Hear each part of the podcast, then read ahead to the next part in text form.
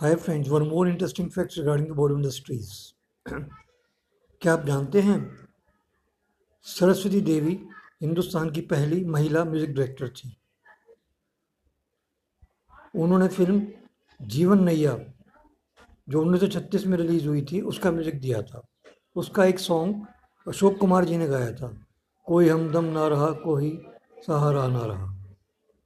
वही गाना कुछ टाइम बाद उनके भाई किशोर कुमार ने फ़िल्म झुमरू में गाया था।